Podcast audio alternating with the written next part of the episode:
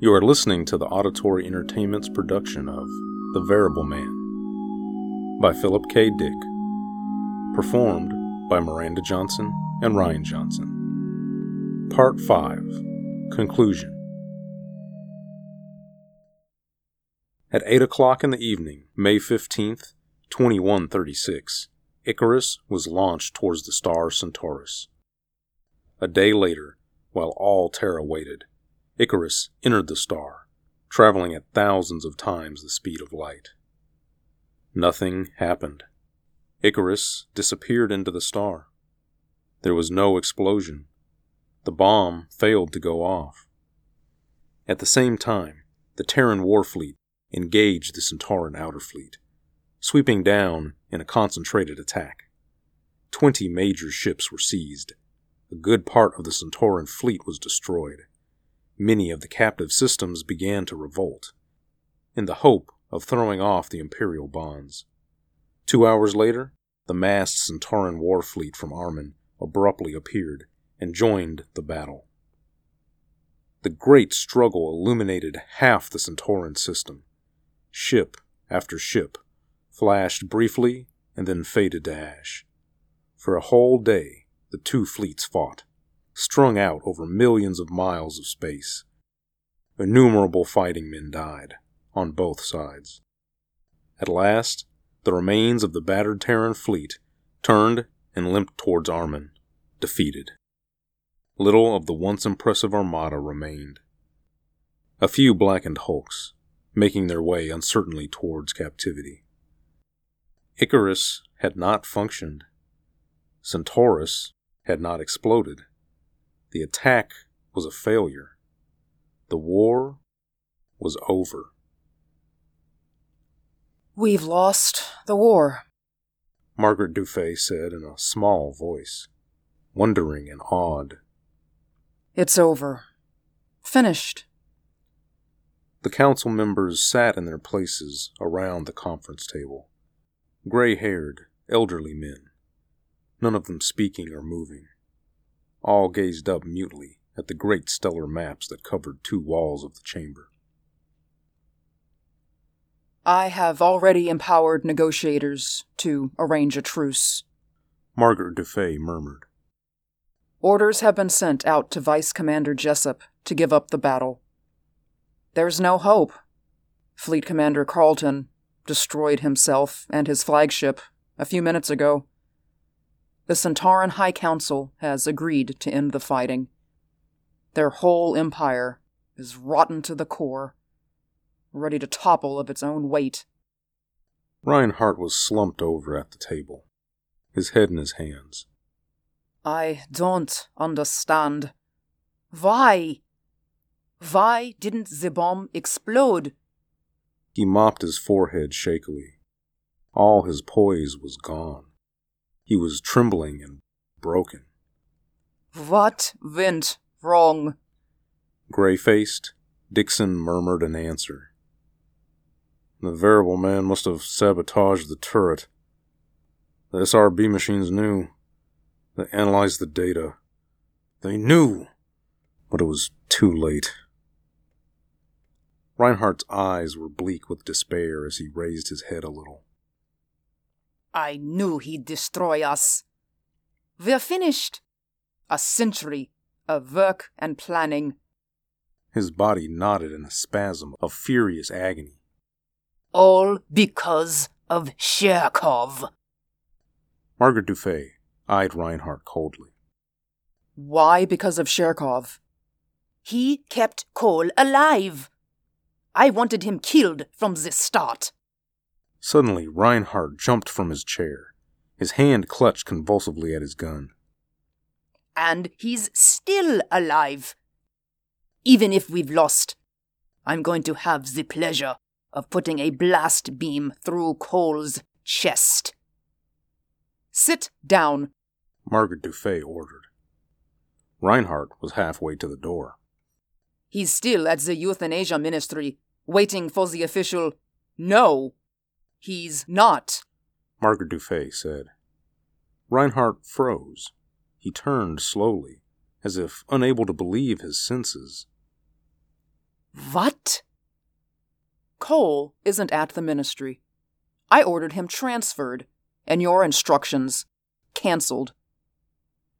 Where is he? There was unusual hardness in Margaret Duffay's voice as she answered. With Peter Sherikov. In the Urals. I had Sherikov's full authority restored, and then had Cole transferred there, put in Sherikov's safekeeping. I want to make sure Cole recovers, so we can keep our promise to him. Our promise to return him to his own time. Reinhardt's mouth opened and closed. All the color had drained from his face. His cheek muscles twitched spasmodically. At last, he managed to speak. You've gone insane! The traitor responsible for Earth's greatest defeat! We have lost the war, Margaret Duffay stated quietly. But this is not a day of defeat. It is a day of victory. The most incredible victory Terra has ever had. Reinhardt and Dixon were dumbfounded. What? Reinhardt gasped. What do you...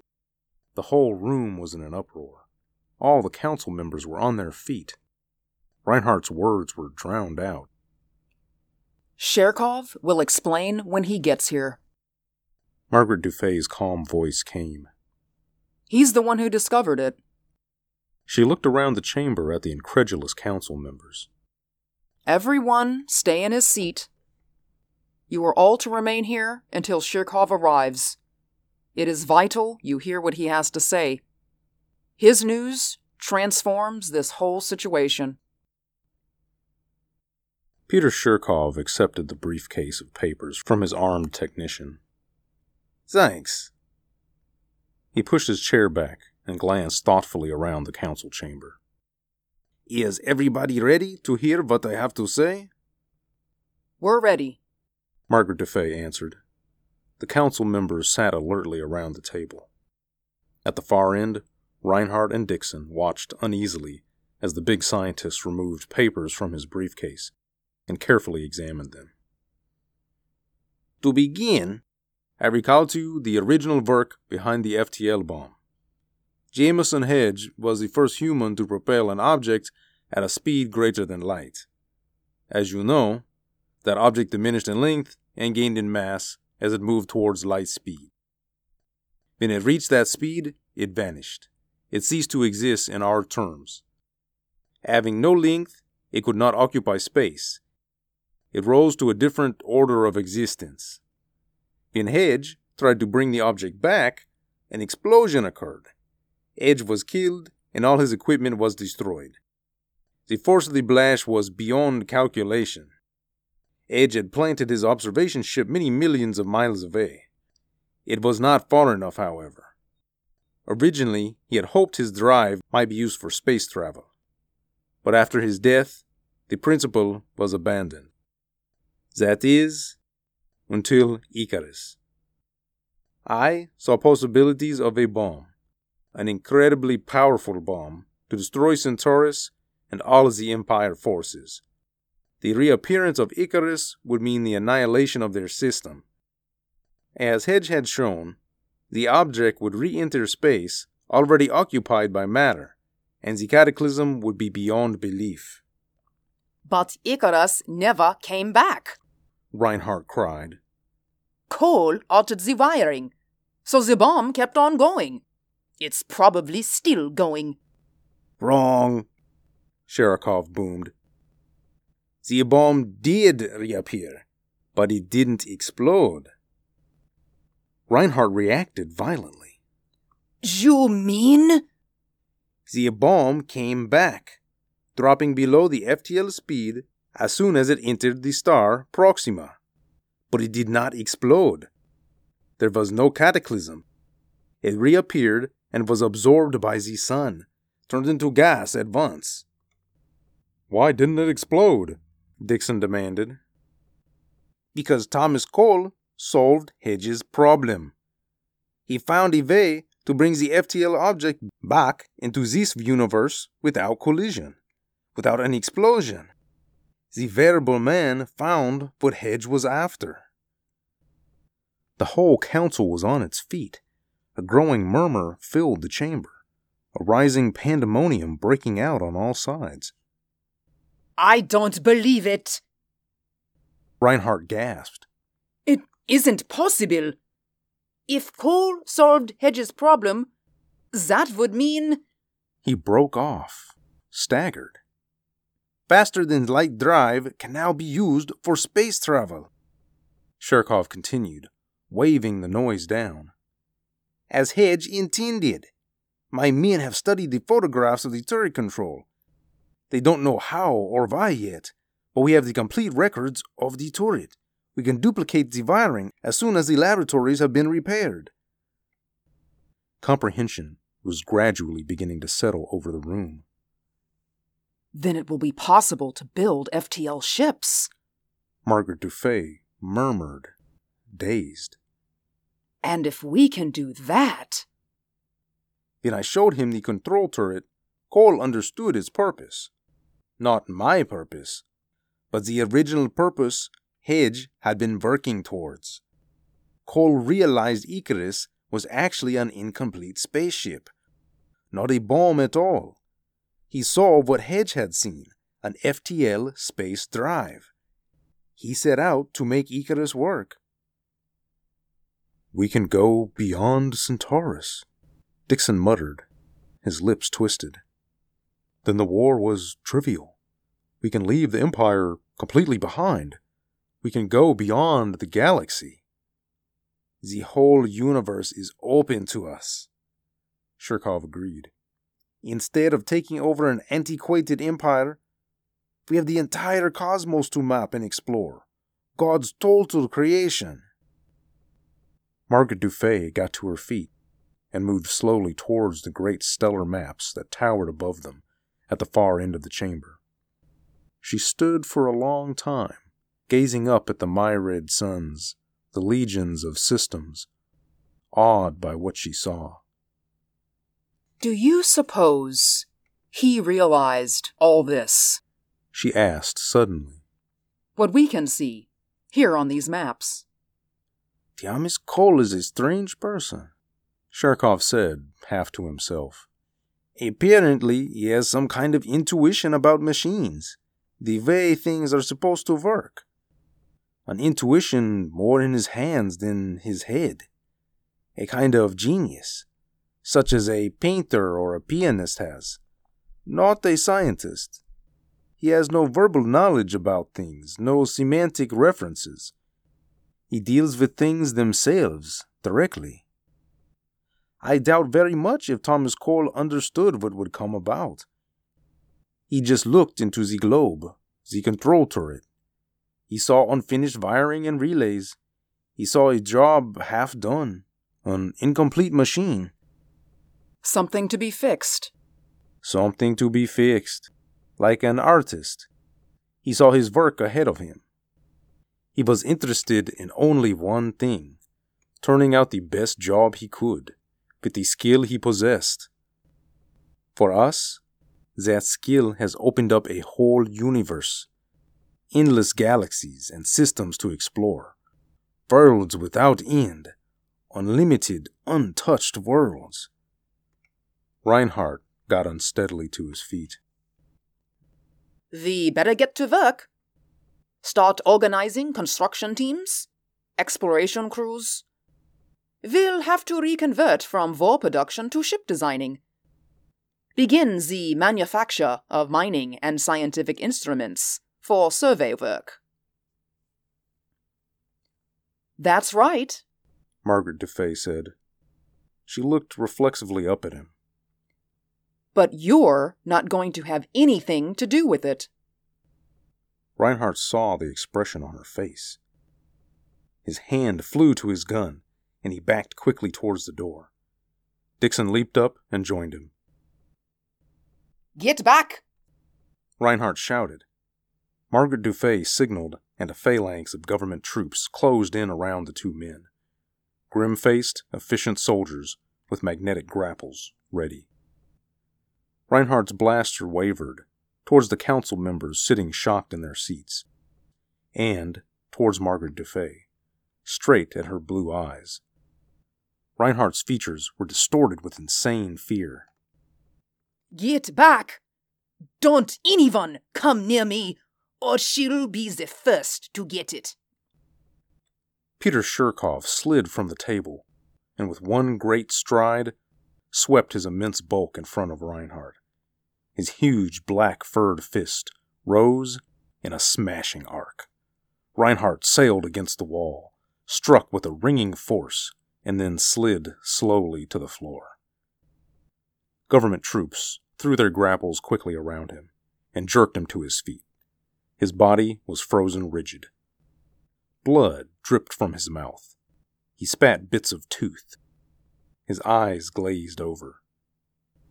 Dixon stood dazed, mouth open, uncomprehending, as the grapples closed around his arms and legs. Reinhardt's gun skidded to the floor as he was yanked towards the door. One of the elderly council members picked the gun up and examined it curiously. He laid it carefully on the table. "Fully loaded," he murmured. "Ready to fire." Reinhardt's battered face was dark with hate. "I should have killed all of you! All of you!"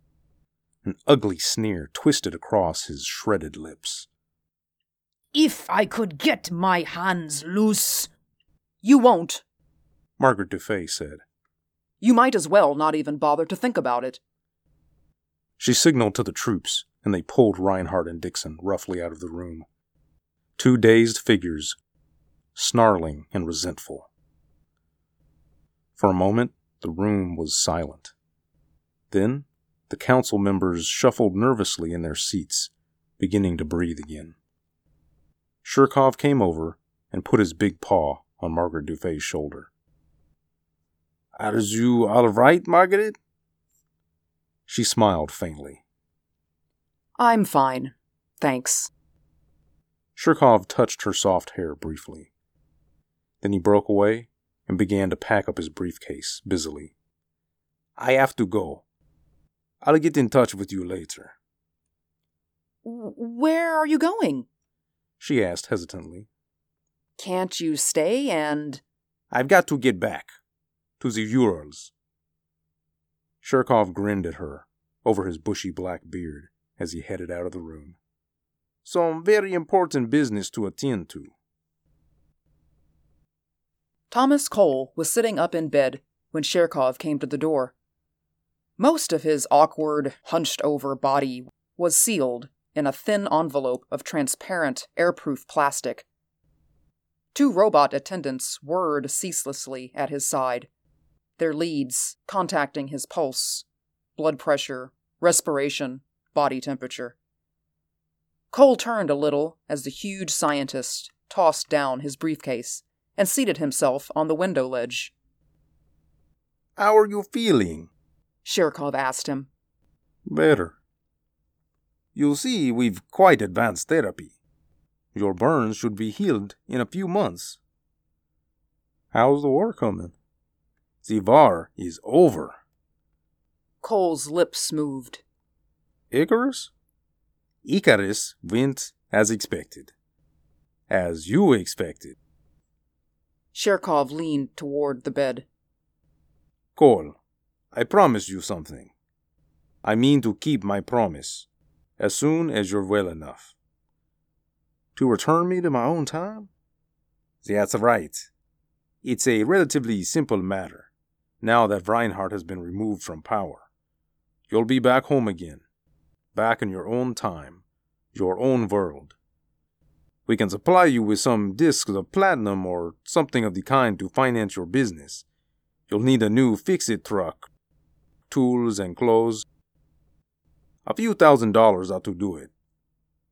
Cole was silent. "I've already contacted Histo Research," Sherikov continued. "The time bubble is ready as soon as you are. They're somewhat beholden to you, as you probably realized. You've made it possible for us to actualize our greatest dream, The whole planet is seething with excitement. Either changing our economy over from war to... They don't resent what happened? The dud must have made an awful lot of people feel downright bad. At first, but they got over it, as soon as they understood what was ahead. Too bad you won't be here to see it, Cole. A whole world breaking loose, bursting out into the universe. They want me to have an FTL ship ready by the end of the week. Thousands of applications are already on file, men and women wanting to get in on the initial flight. Cole smiled a little. There won't be any band there. No parade or welcoming committee for them. Maybe not. Maybe the first ship will wind up on some dead world. Nothing but sand and dried salt. But everybody wants to go. It's almost like a holiday. People running around and shouting and throwing things in the streets. Afraid I must get back to the labs. Lots of reconstruction work being started. Sherikov dug into his bulging briefcase. By the way, one little thing. While you're recovering here, you might like to look at these. He tossed a handful of schematics on the bed. Cole picked them up slowly. What's this? Just a little thing I designed. Sherikov arose and lumbered toward the door. We're realigning our political structure to eliminate any recurrence of the Reinhardt affair. This will block any more one-man power grabs. He jabbed a thick finger at the schematics. It'll turn power over to all of us. Not just a limited number one person could dominate. The way Reinhardt dominated the council. This gimmick makes it possible for citizens to raise and decide issues directly. They won't have to wait for the council to verbalize a measure.